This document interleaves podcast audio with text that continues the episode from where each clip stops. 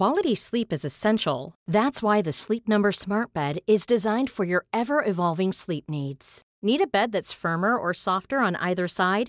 Helps you sleep at a comfortable temperature? Sleep Number Smart Beds let you individualize your comfort so you sleep better together. JD Power ranks Sleep Number number 1 in customer satisfaction with mattresses purchased in-store. And now save 40% on the Sleep Number limited edition Smart Bed for a limited time. For JD Power 2023 award information, visit jdpower.com/awards. Only at Sleep Number stores or sleepnumber.com.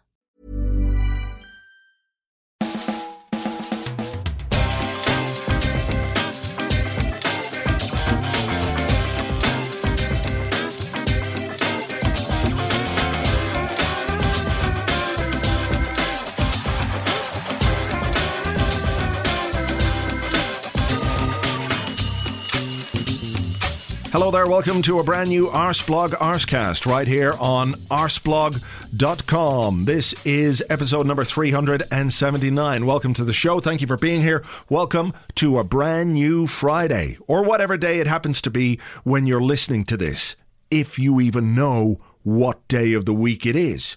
Maybe it's not the day that you think. What are you talking about, I hear you say?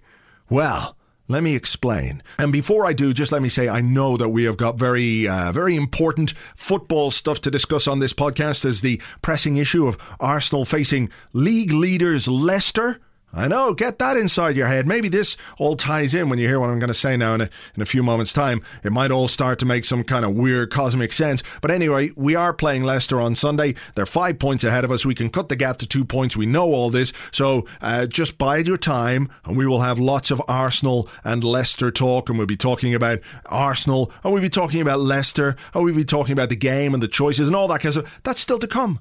That's, you know, just don't hurry. Let's not get ahead of ourselves. But what I was talking about when uh, I said we might not know what day it is, right? I don't know if you've seen the news over the last day or so, but physicists have announced that they've discovered these things called gravitational waves. Now, these were predicted by Albert Einstein, who uh, played three games at left back for the Arsenal reserves in the uh, in the late 1950s before deciding that you know science and shit was his thing. And I'm no astrophysicist guy. I'm no Scientologist. I'm no star lord. I'm just saying that space to me is fascinating. I find space amazing. I've never been there. I'm not sure I ever want to go. Not unless I have an assurance of complete safety, because lots of bad shit tends to happen to people in space. Sure, you can come across a, a nice cantina with a funky band and an elephant nosed trumpet guy. But for the most part, when you go into space, you're asking for trouble by aliens or things on other planets or you know um, wormholes or or like in that movie with Matthew McConaughey, you could travel through space and time and end up behind your own fucking bookcase. Now, after three hours of watching that, anyway, I'm I'm I'm getting off on a sideline here, right? So space is good and it's interesting. And you know, we're very small, and when you look at where we are in the universe and all that kind of stuff, you you feel quite insignificant. But they've discovered gravitational waves, which is basically when two black holes come together. They're like smoosh into each other, and then the waves are ripples in space time. Now, if you can hear the word space time without also hearing the word continuum, you're a better person than I am. Because I grew up on Back to the Future. Marty McFly, he was warned do not fuck around with the space time continuum, because then you might end up marrying your own mom or something. But these space time ripples, what if they like wash over the Earth and fuck with the space time continuum? And all of a sudden, we think we're in one particular universe or dimension or timeline, and we just get transported into another one. Maybe it's this that has Leicester City at the top of the, the Premier League table. We don't know for sure that this isn't because of some ripples in space time and, and all that. It would make much more sense than what's actually happening. And what happens when two black holes come together? Does one of them swallow the other one and one of the black holes ceases to exist? Or do they join forces to become a super monstrous massive black hole? And then don't we all get sucked into like the event horizon or something like that? I mean, it's an amazing, amazing discovery, but what if? What if it actually fucks around with time? That we end up going backwards and forwards and, and we don't know what's happening to us. It just seems linear, but but of course it doesn't and isn't. Hello there, welcome to a brand new Arseblog Arsecast right here on Arseblog. We could end up doing the same things over and over and not have any idea that it's happening. Doomed to repeat the same day because of because of issues with space ripples. Oh, Are we be talking about Leicester? Oh, Are we be talking about the game and the choices and all that kind of stuff? That's still to come. For all we know, it could be going on around us right now. Because space is weird and majestic and we don't really understand it. That's all I'm saying. I think it's better to, you know, to try and be prepared for these kinds of things. But look, you know, we can come back to space. Space is always going to be there. I don't, I don't think it's going anywhere. Hang on. Now, it's still there as far as I can see. A bit covered by clouds at the moment. Yeah, I'm, I'm assuming it's, uh, I'm assuming it's still there. You know, what would, what would happen if it wasn't? There's a, there's a thing to worry about. Maybe I'm just trying to distract myself from what's coming up on Sunday. It is a, a huge game, an important game, one that could define the seasons of, of both sides, of both Arsenal and Leicester. From whom you might have seen that Arsenal poached a scout during the week. We talked about it on the Arsecast Extra on Monday. A guy called Ben Wrigglesworth, and he's a video scout. So I think what he does is he looks at videos of players and probably statistical videos, and the scouts will say, Hey, what about this guy? He looks like he's quite good statistically, so we're going to send someone to watch him, but why don't you watch all these videos of him and, and, and figure out what it is that he does? And he'll say, Well, he makes 42% of his passes infield, and uh, 38% go forward, and he makes 17% of his passes with his, with his wrong foot, and when he's turned this way, he's not very good. You know, so all that kind of analysis that goes into it. So it's an interesting appointment, uh, and obviously a new role as scouting develops. Statistics, Arsenal, as we know, bought a data company uh, which gives them uh, lists of players which fit certain criteria when they go out to buy somebody. And uh, as James was saying on Monday, there was some suggestion that Mohamed Elneny he might have uh, been part of that uh, that type of scouting. And of course, Gabriel, there was some suggestion as well that that his signing was reinforced by the use of statistics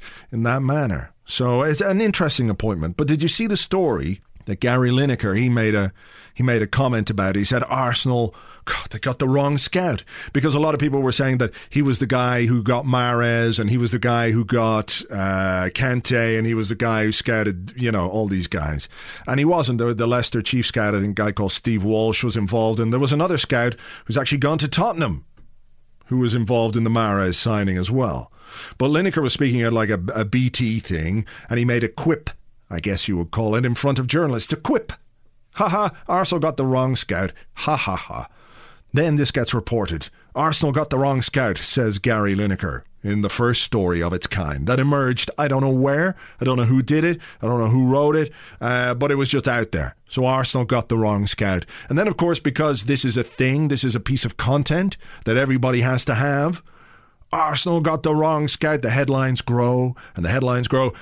Lineker slams Gunners. Lineker taunts Arsenal. Lineker tells Arsenal they got the wrong scout. And I'm looking at this cropping up on all kinds of places, not just the usual bullshit sites that take every tiny bit of Arsenal content they can and, and make a story out of it. And I'll uh, hold my hands up here and say that we did not do that over on Arseblog News because, you know, who gives a fuck? It was just a little joke and uh, you know wasn't even that funny. So we didn't cover it at all. But all the sites do, and it's on all the bullshit sites, and then all the broadsheets take it up, and then it was even I saw it on the Irish Times. And you're thinking, fucking hell, they're so desperate. They really are so desperate for anything that will generate page views and clicks and hits that there is simply no editorial control anymore. Or the editorial control is, are they doing it? Yep, okay, well then we better do it as well. Imagine someone sitting there go, but actually this is, you know, this is really shit. We shouldn't do it because it's crap and it looks bad if we do it. Yeah, but they're doing it and they're doing it and they're doing it. So if they're doing we've got to. We don't have any choice these days. We've got to do it. So do it. Make a make a story about Lineker taunting Arsenal. But he didn't taunt them. He just made a like an off the cuff remark at a press conference. Doesn't matter. Make a story. Or your job here as an intern on a job bridge scheme earning £50 a week on top of your dole is over. All right then. This is why I went to college to study journalism. Lineker taunts Arsenal. Oh, God. It's just so mind numbing and so bad. It, re- it just really is bad. I know I've spoken about it before and I mentioned it on the blog this week that we have this, this tool, this internet, that gives us everything. We can watch videos live from space. Space!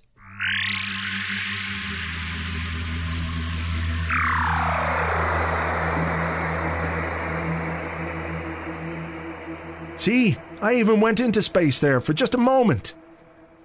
We can do anything. We can find out anything. We can get any piece of information that we want. We can learn whatever we want. It's free for the most part. You can learn a new language. You can learn about other cultures. You can learn about poetry and art and history. And the longer we go on, the worse we are at using it. Five things we learned from a football match. 37 times somebody did something to someone that doesn't make any fucking difference whatsoever. Did you ever watch a movie called Idiocracy by Mike Judge? And I think uh, Luke Wilson is in it. Set in the future, like 500 years or something in the future.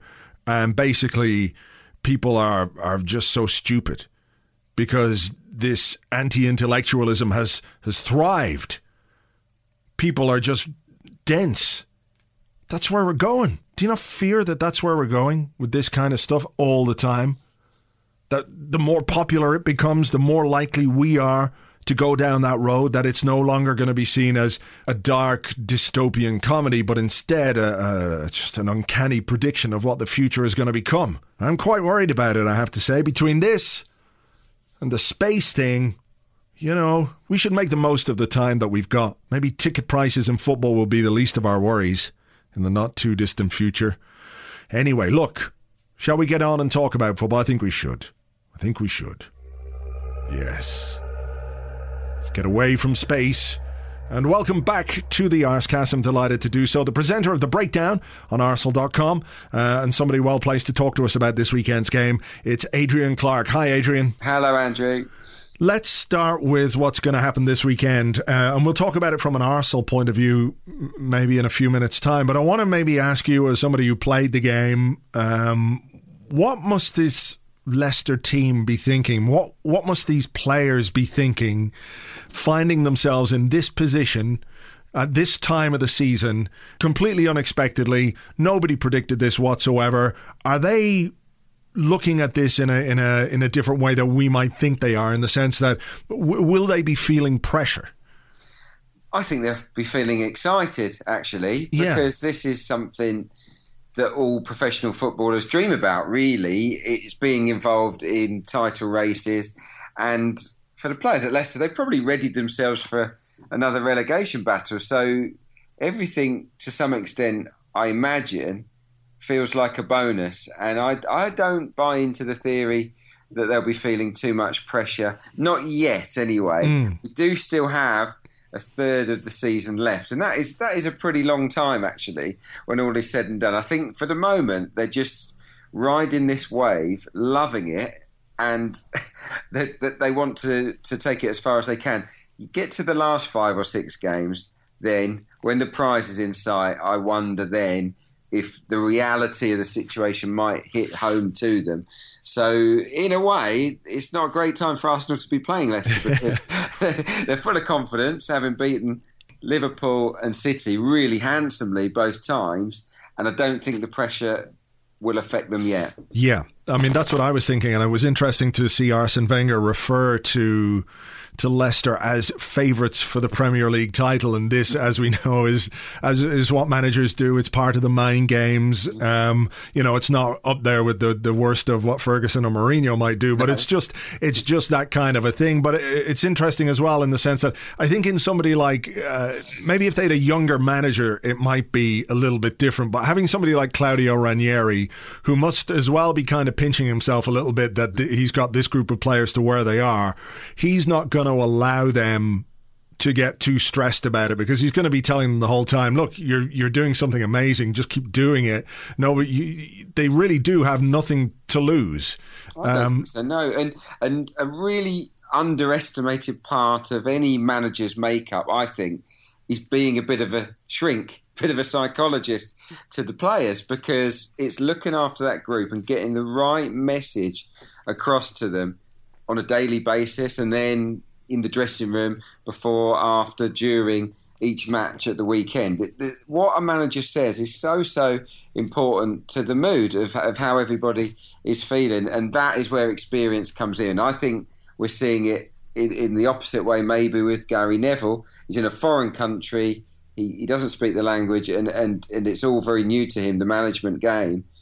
It's going to be hard for him to, to get powerful messages across and to and to steer the mood of his team. Whereas for Ranieri, even though English isn't his first language, he's seen everything. He's been in the Premier League, um, you know, in the past, mm. and he's just got so many matches to call upon. I, I, I think it's um, yeah, I, th- I, think he's doing a brilliant job, uh, Ranieri. He is the perfect person, on reflection, to take over the group from Nigel Pearson. None of us thought he'd do this, of course, but but yeah, he's he's, he's proving his worth. Yeah, I mean, uh, he, he, talked about uh, whatever he's doing. He's obviously come into that dressing room and that dynamic, and and they finished last season amazingly well, Leicester, and he sort of said, okay, well, if you're capable of doing that to get yourselves out of that trouble. Well, I'm not gonna I'm not gonna do too much different. But you know, uh, he talks about giving them. He promised them two days off a week. Um, I like um, that. Yeah, yeah, you know, and th- those kind of things are obviously those players are, are responding to.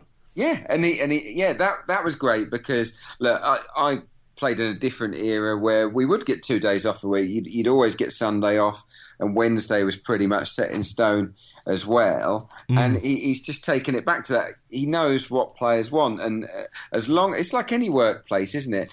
As you have to trust your players, and if you believe that they're going to live right when they're not coming into training, and that when they are there, they are going to give absolutely everything for the team, for the session, for the match then then there is no harm in having a couple of days off. It, you know, mm. it, it, can be helpful. So so yeah, I just think he's played it beautifully so far this season. And he also said, didn't he, that he didn't want to. Um, swamp them with too many Italian style tactics. what they wanted, he sensed that they wanted a really simple philosophy, a simple approach to football. He, he when he saw them play, he realised that would work with them, and and it has. They that it's not rocket science what they do. They are just doing the basics incredibly well. They're doing the basics better than anybody else, and, and that's why they're at the top of the league. Mm, I mean, it was a brave team selection last weekend, wasn't it, to go to Manchester City with that many attacking players? And obviously, he looked at it going, well, we're on the crest of a wave. We're playing pretty well. We're attacking. We're scoring goals. And Man City, if they if they're weak you know, they're probably weak at the back.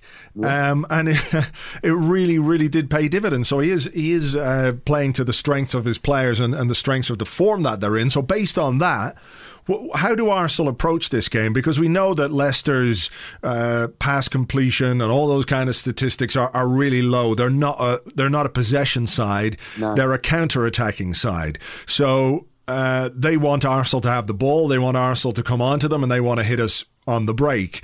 Mm. Um, obviously, when you're a home side, the onus is on you to take control of the game and to try and win it and to put pressure on on the opposition. But in some ways, then that's playing directly into the hands of of the of what's made Leicester so effective. So, so how does Arsene Wenger find the balance this weekend? I think you well, you used the right word there at the end. Balance. It is all about balance. Balance in your decision making, especially with the fullbacks because the fullbacks are so so integral, aren't they, to the way that Arsenal play that they're going to have to go forward. But mm. I would like to see a little bit more caution because if you vacate those channels too much and invite Leicester to, to, to clip passes into the space, Vardy will get on the end of them and, and they'll turn defence into attack really quickly. So I like one fullback to go at a time. So I think three defenders back the central midfield guys have got to be very, very disciplined as well. I think they've got to almost, to some extent, leave it to the front four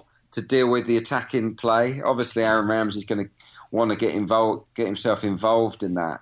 But but if Arsenal can keep three defenders back and one or two midfielders when Leicester break, at least they won't be short-handed. So, so I think that's that's very very important. And of course, you can't hold a high line against Vardy. That is a, an absolute no-no. Mm. So, I'd like to see perhaps the team just drop drop five or ten yards to give themselves a chance. All right. Well, you mentioned midfield and you mentioned defence, and I think that presents Arsene Wenger with some uh, some selection issues for, for Sunday's game. So let's start at the, start at the back. Uh, since Mertesacker sending off against Chelsea, he stuck with Gabriel in the previous, in the subsequent two games to that. Uh, he's kept two clean sheets. Well, he's been part of a defence that's kept two clean sheets. And on paper, you would say that maybe having Gabriel's pace in a team against Leicester, talked about Vardy breaking in behind, might be might be the right way to go. How do you see him viewing uh, this particular game, given that the Koscielny Mertesacker partnership has been successful uh, for such a long time, and, and obviously we, they went to Leicester and, and and won 5 2 there. Yeah, it's a big call, I think, for the manager.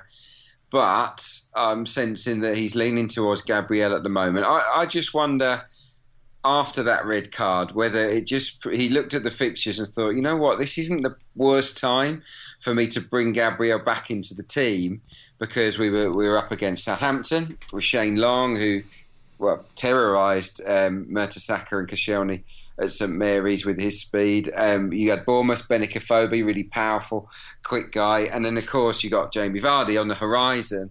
So I and, and he also has mentioned, hasn't he, the manager, that Gabriel is getting better yeah. with the regular games, and that is it's obvious to some extent. Most players would say they need a run a run of games to to find their best form.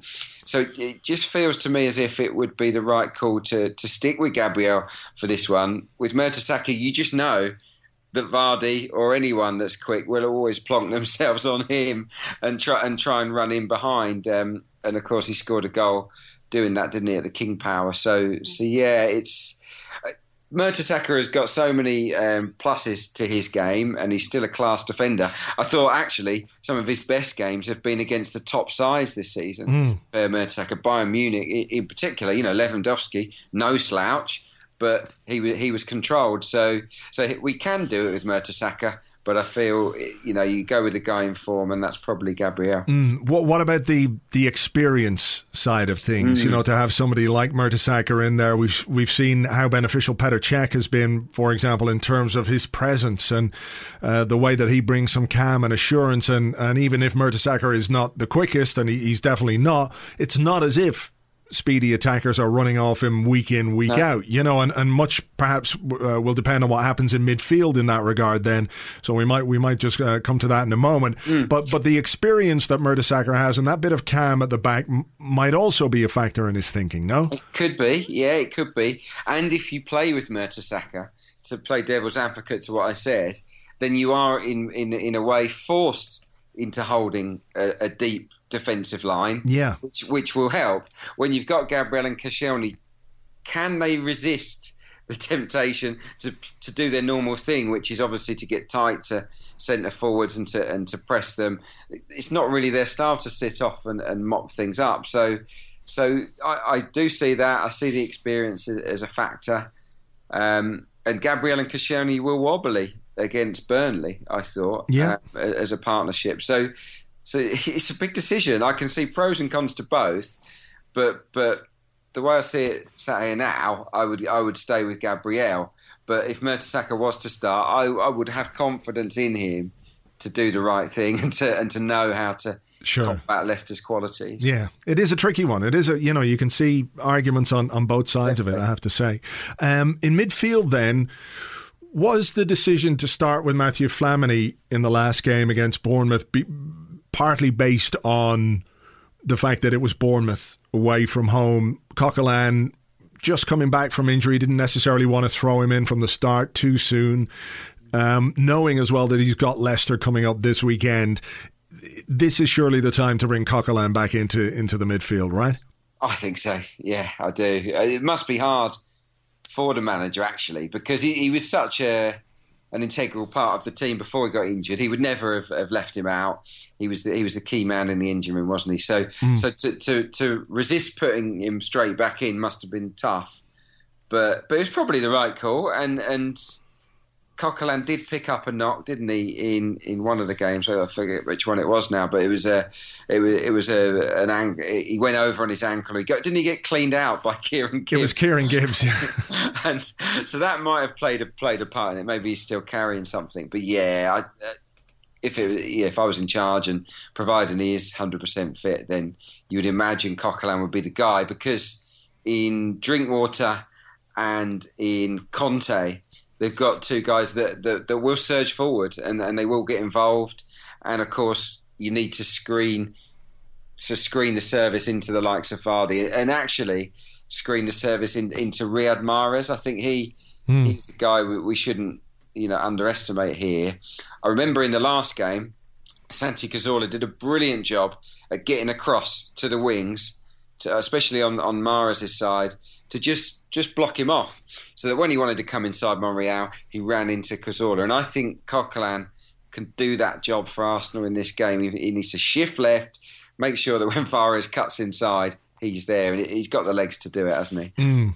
Um, yeah, I mean, how much of that would then will fall to, to Aaron Ramsey as well, because he's going to have to sit if Coquelin is pushing out wide to cut that off.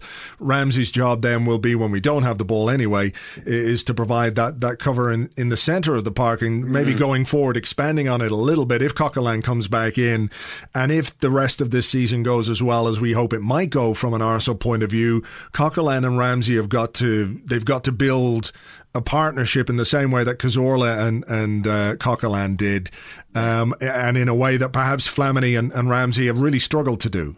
Yeah, they have a little bit. Yeah, it hasn't quite clicked, has it? For some reason, I just I don't know why. It hasn't been awful, but it's but it hasn't it hasn't been as good as, as obviously the Coquelin Cazorla combination. Yeah, it's a tough one. I think Aaron Ramsey has has got to show a little bit more discipline, especially in these type of games. Um, I thought he was really good against Bournemouth. Not perfect, but he was one of our better players, and um, and he offers so much going forward. But in matches like this, you do suspect you you need him to to be sensible. He was, remember, against Man City. Mm. I thought in that match, yeah. The central midfield axis, it was Flamini and Ramsey, wasn't it? I actually thought they held back really well in that for the first hour or so.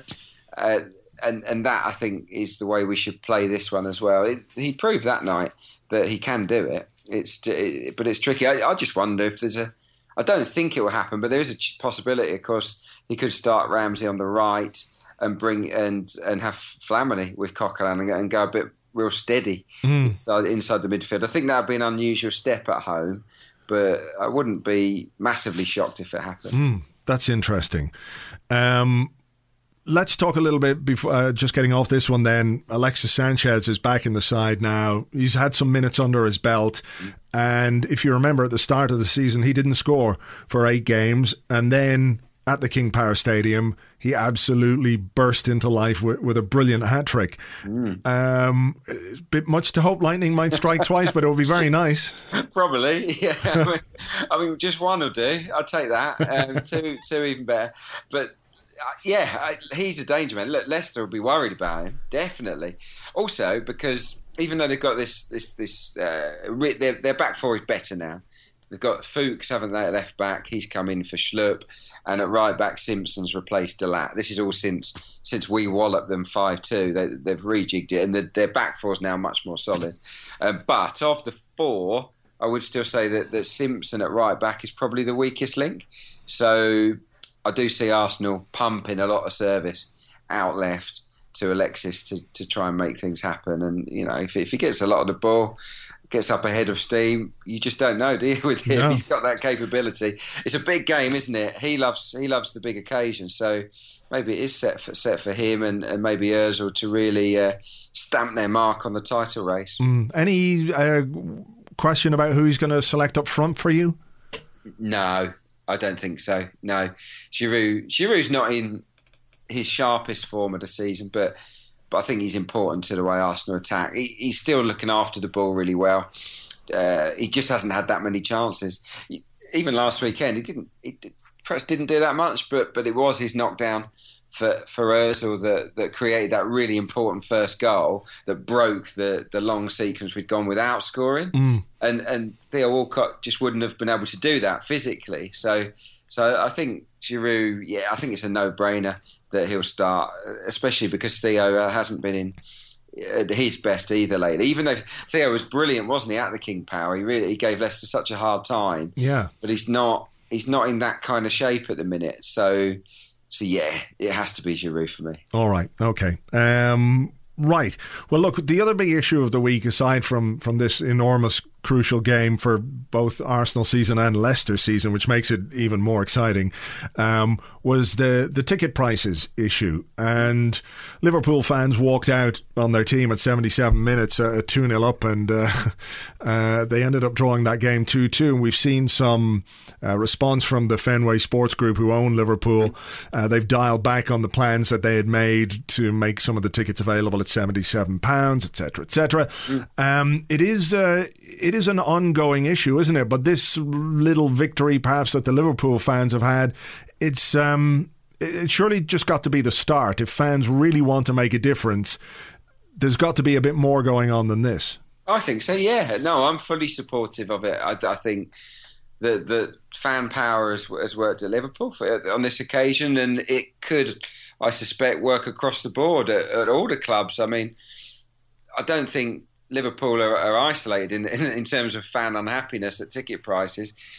Right across the country, certainly in the Premier League, supporters are fed up of of paying such extortionate prices and give as, as we all know with the, with the investment coming in from TV revenue I just don't think it's on to to raise prices moving forwards. They, they, they should, because they're so much wealthier now, I just think they should be capping the prices or even bringing them down or bringing initiatives in to get younger fans and more families into the ground. I'd like to I'd like to see some of that happen because because it yeah it's a, it's an opportunity now that clubs clubs like Arsenal aren't reliant on ticket money.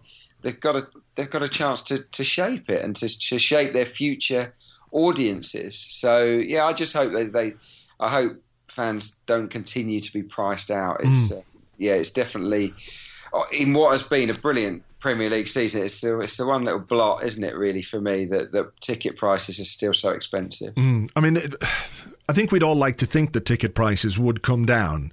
Mm. I, realistically, though, mm. that's that seems very unlikely to happen because with the increased money, and Arsene Wenger made this point last week. He said that when you increase the money coming into the clubs, there's more pressure to spend that money on better players. Uh, better players cost more, wages cost more, and you know soon that it's a vortex of of spending in a way. Mm. But I think you're right in what you say that you know even if there's a price freeze across the board, but there are greater initiatives to bring in that next generation of supporters who who must find it incredibly difficult if you're young uh, if you're a student, if you're a kid, if your dad wants to bring you to the game and it's costing X amount of money, that's if you can even get a ticket. Yeah. You know, th- they are in a way um, looking at this in a very short term manner and not thinking about the long term effects of what uh, these prices are doing. Yeah, absolutely. The, you look around the Emirates, and, and the, the, crowd is old, really. Yeah, not not not ancient,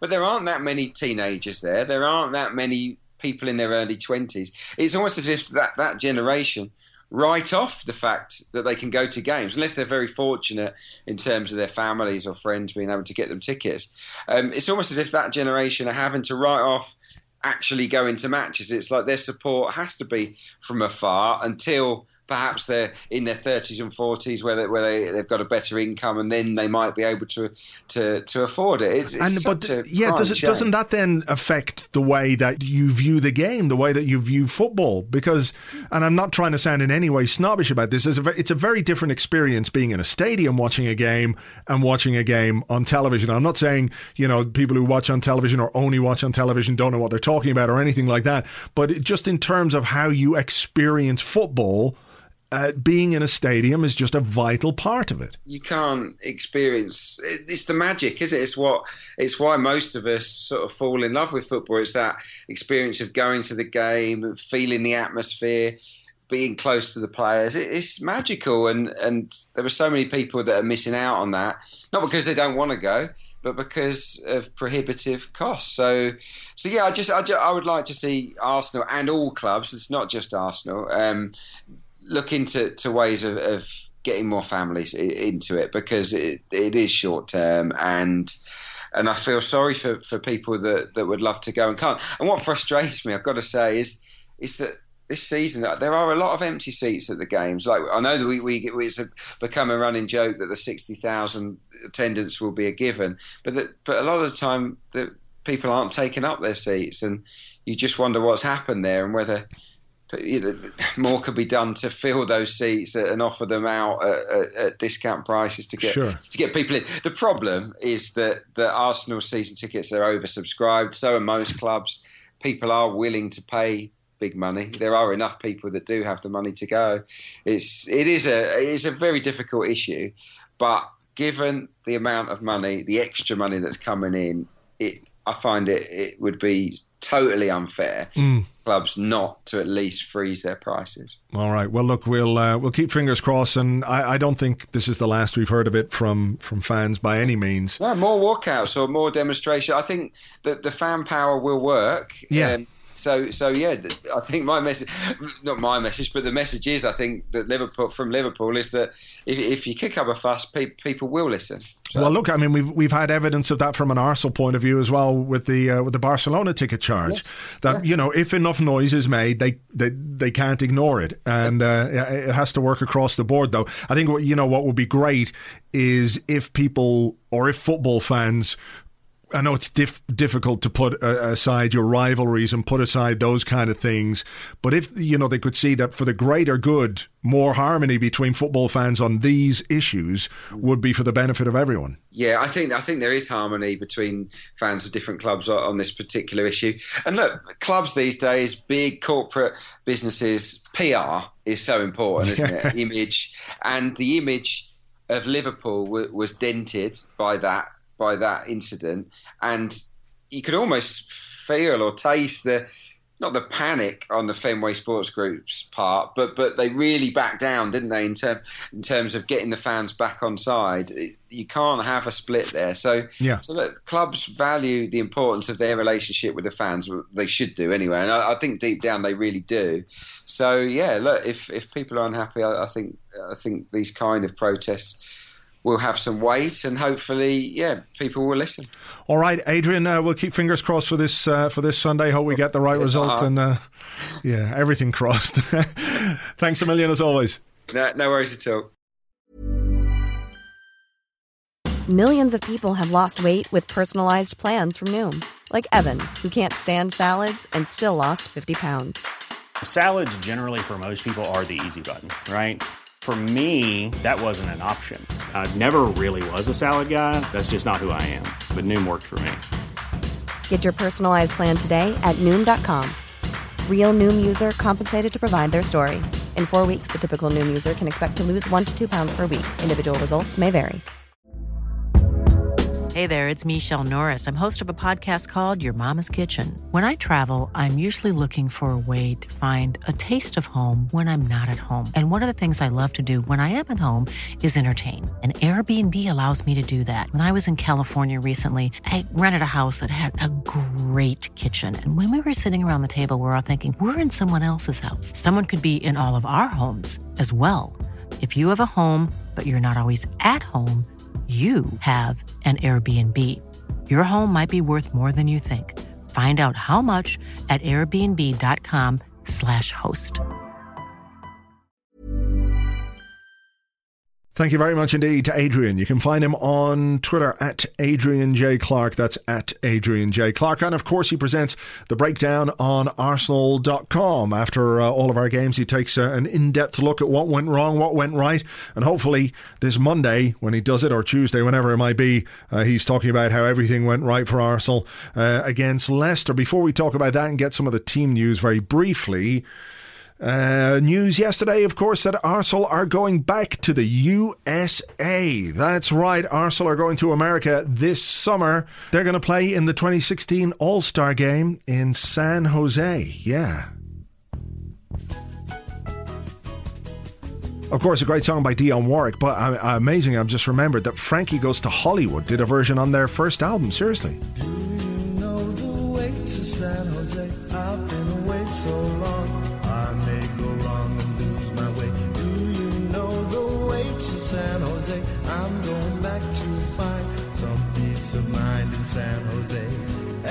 Yeah, amazing. On the first Frankie Goes to Hollywood album with Relax and Welcome to the Pleasure Dome and all that. And they have a cover of that particular song, which is, I guess, weird, but there you go. Anyway, so San Jose, there's a thing, eh? And then uh, two days later, they're going to play in LA in the, uh, the StubHub Center in LA against Chivas de Guadalajara. That's right. Uh, they've got amazing players on that team like Carlos Villanueva, Carlos Pena, Carlos Cisneros, Carlos Salcedo, Carlos Salcido, and Jose Antonio Rodriguez. Yes, it's going to be fun though. Arsenal in America, Arsenal in the USA. I was there last time, of course, when Arsenal were in New York in 2014, the summer of 2014. The game itself, I will, I will say, it was up there with one of the worst Arsenal games I've ever seen, but the rest of it was just tremendous fun. It was brilliant. Loads of uh, Arsenal fans from all over America at all the events that were going on uh, down on 14th Street and around New York uh, with the Arsenal NYC guys. Uh, did a lot of work bringing everyone together, and it was just brilliant fun. So if you're heading out California way this summer to watch Arsenal, uh, you'll have a good time. I'm absolutely positive of it. Maybe we should try and do something. Wouldn't that be good? Like a an Arsecast extra crossover with uh, the Arsenal America podcast because Chris is uh, is out in LA there. So that'd be good. That'd be good fun, wouldn't it? That'd be like a laugh. I'd enjoy that. All we need is like a sponsor, an airfare, and somewhere to stay, and beer money, and all those things. But hey, I'm just putting it on the record here that if anyone listening would like to sponsor that and take us out there and bring us there, and you know, we'll happily wear t shirts and merchandise. We will absolutely 100% whore ourselves for money for this one. Uh, you know, feel free to get in touch. But if you are going to go out there, I'd say it's going to be good fun, like really good fun, and great for uh, the American fans to see Arsenal over there. So uh, that's this summer, but more pressing is what's happening this Sunday Arsenal against Leicester in a game that I won't say will decide the title, but it could go some way to letting us know who's going to win it or who's not going to win it. It's, uh, it's a bit weird. Five points behind Leicester at this moment in time. We can cut that gap to two if we win. If they win, that's eight points with only 12 games left. it's just just massive, isn't it? And their form, and we talked about it with Adrian, their form has been fantastic. They've got nothing to lose. They've got no fear. They're playing with freedom. They're playing with with real spunk, you'd have to say. And you know nobody expects them to be in this position, so they can do it with a with a measure of freedom. I don't think they're going to feel any pressure whatsoever coming to uh, to our place to play this game. All the pressure is on us because this is a game we have to win not simply because we're playing the league leaders, but because this is a, a season in which it looks like we have a very good chance of of uh, of trying to win the title. And unless we win games like this, people are going to ask questions and rightly ask questions about our ability to do that. So we need the big guys, don't we? We need the big players to step up in this game. We need Mesut Ozil, we need Alexis Sanchez, we need Olivier Giroud, we need Aaron Ramsey, we need the guys who can make a difference at the attacking end of the pitch uh, to do just that. And we need the defense. We need the back four.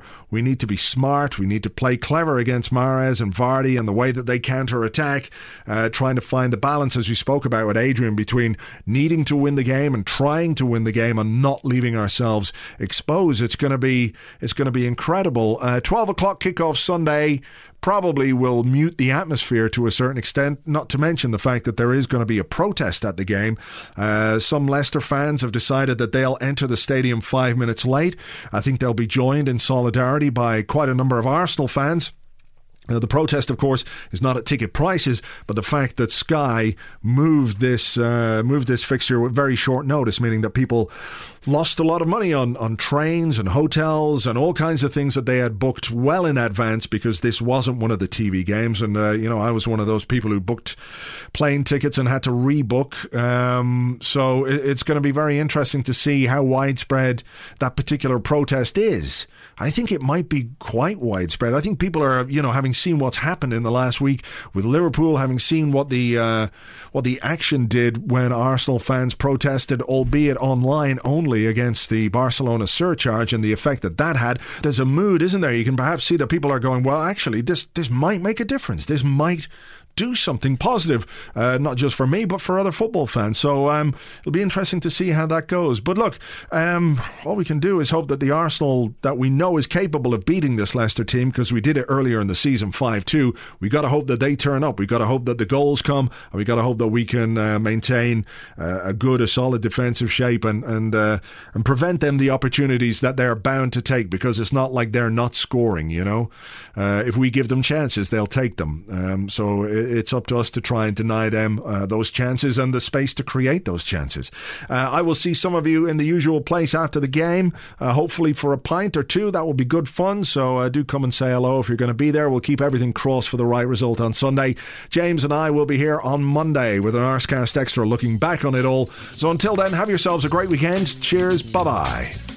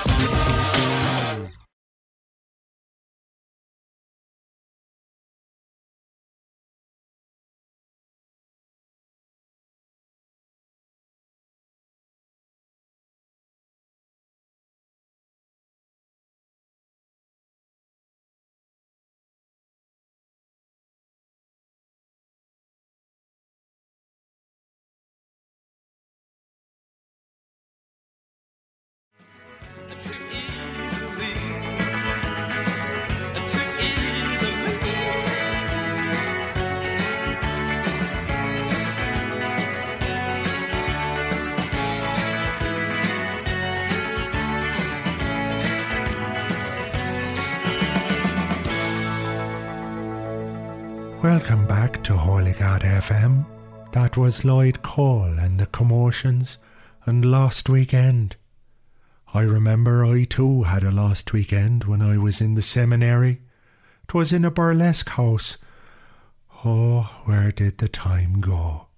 As ever at this time of night, we answer some of the emails that you send to us when you're feeling lost and alone, and we try and help you.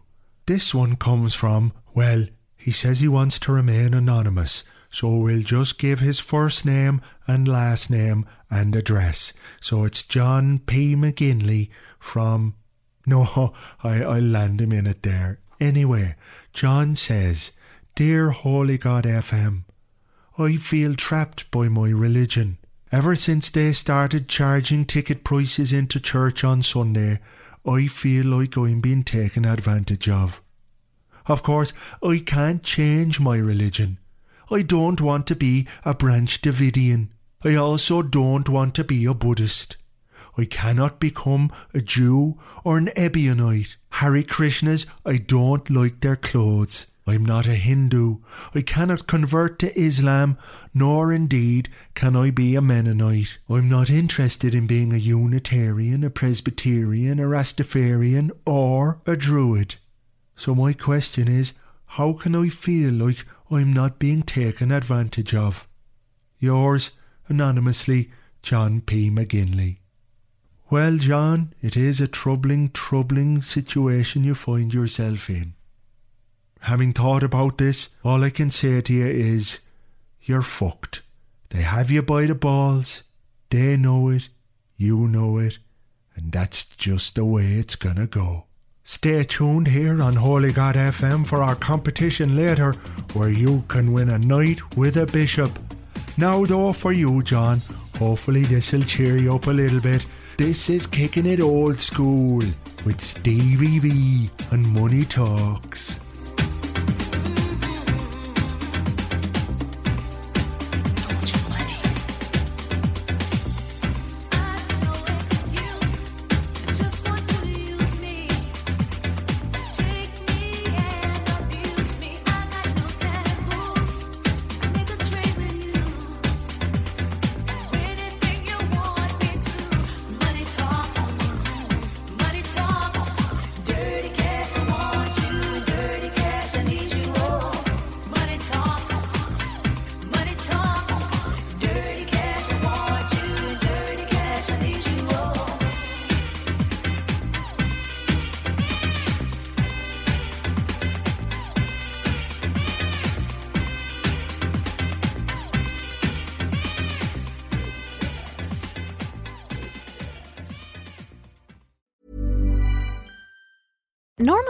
Being a little extra can be a bit much, but when it comes to healthcare, it pays to be extra. And United Healthcare makes it easy with Health Protector Guard fixed indemnity insurance plans. Underwritten by Golden Rule Insurance Company, they supplement your primary plan, helping you manage out of pocket costs without the usual requirements and restrictions like deductibles and enrollment periods. So when it comes to covering your medical bills, you can feel good about being a little extra. Visit uh1.com to find the Health Protector Guard plan for you.